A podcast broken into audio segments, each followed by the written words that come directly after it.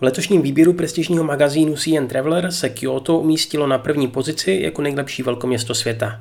Pro svou historii, ale taky uměleckou scénu a samozřejmě restaurace. Gratuluju a posílám do Kyoto nový podcast s číslem 47.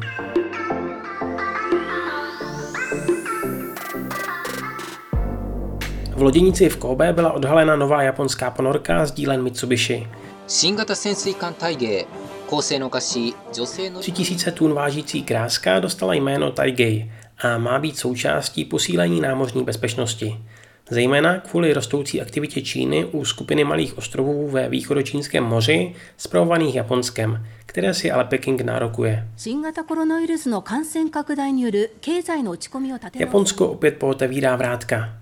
Od 1. listopadu by měl být vstup do země umožněn cestovatelům z Austrálie, Zélandu, Tajvanu, Jižní Koreje a dalších osmi zemí. Týká se to ale primárně obchodních cest s podmínkou, že lidé předloží plán své návštěvy a nebudou používat veřejnou dopravu. A co my a turistika? Musíme si počkat.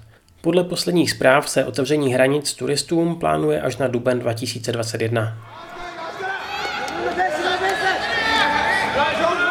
Sportem ku zdraví. Už za pár týdnů startuje poslední sumo turnaj v tomto roce.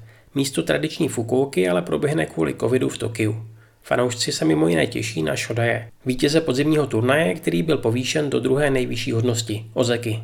A jedna smutná zpráva nakonec. Festival Japonské dny, který byl v plánu na začátek listopadu v Ostravě, letos kvůli omezením spojeným s koronavirem bohužel neproběhne. Snad si to celé vynahradíme příští rok. Už aby byl tady, co? Tak zase za týden a dávejte na sebe pozor.